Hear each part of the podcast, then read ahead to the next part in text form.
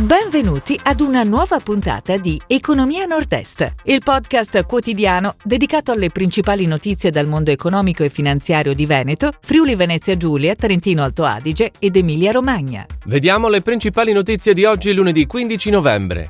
Trento e Bolzano, in ripresa nel 2021. Iren, nei nove mesi utile sale a 242 milioni. Intesa San Paolo, pronti 30 miliardi per il nord-est. Bauli chiude l'anno con utile in crescita a 9,1 milioni. Fiera Cavalli, 100.000 visitatori a Verona. Unipol, l'utile a 813 milioni più 7% e premi a 9,5 miliardi. Atlantia, ok dall'Europa per l'uscita da Aspi.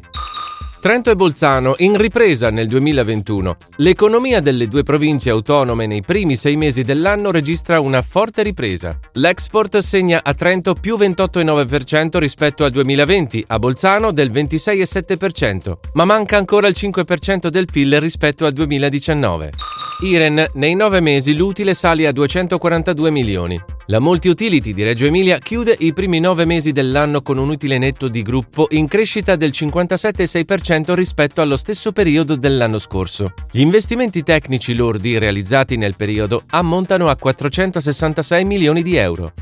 Intesa San Paolo, pronti 30 miliardi per il nord-est.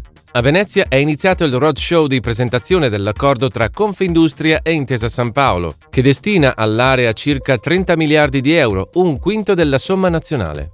Bauli chiude l'anno con utile in crescita a 9,1 milioni. Il gruppo dolciario veronese chiude l'anno con utili in crescita del 48%, a fronte di un fatturato stabile a 481,2 milioni. Bauli ha registrato un market share del 37% per il Natale e del 33% per la Pasqua.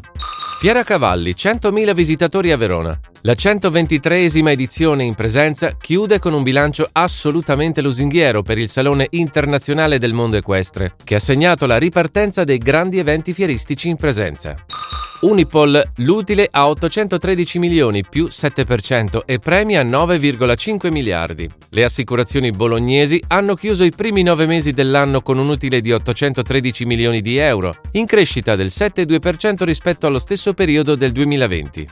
Atlantia, ok dall'Europa per l'uscita da Aspi. L'antitrust di Bruxelles ha dato il via libera alla cessione della quota partecipativa di Atlantia in autostrade per l'Italia. La chiusura dell'operazione, salvo proroghe, è prevista entro la fine di marzo 2022. Si chiude così la puntata odierna di Economia Nord-Est, il podcast quotidiano dedicato alle principali notizie dal mondo economico e finanziario di Veneto, Friuli Venezia Giulia, Trentino Alto Adige ed Emilia Romagna. Appuntamento a domani!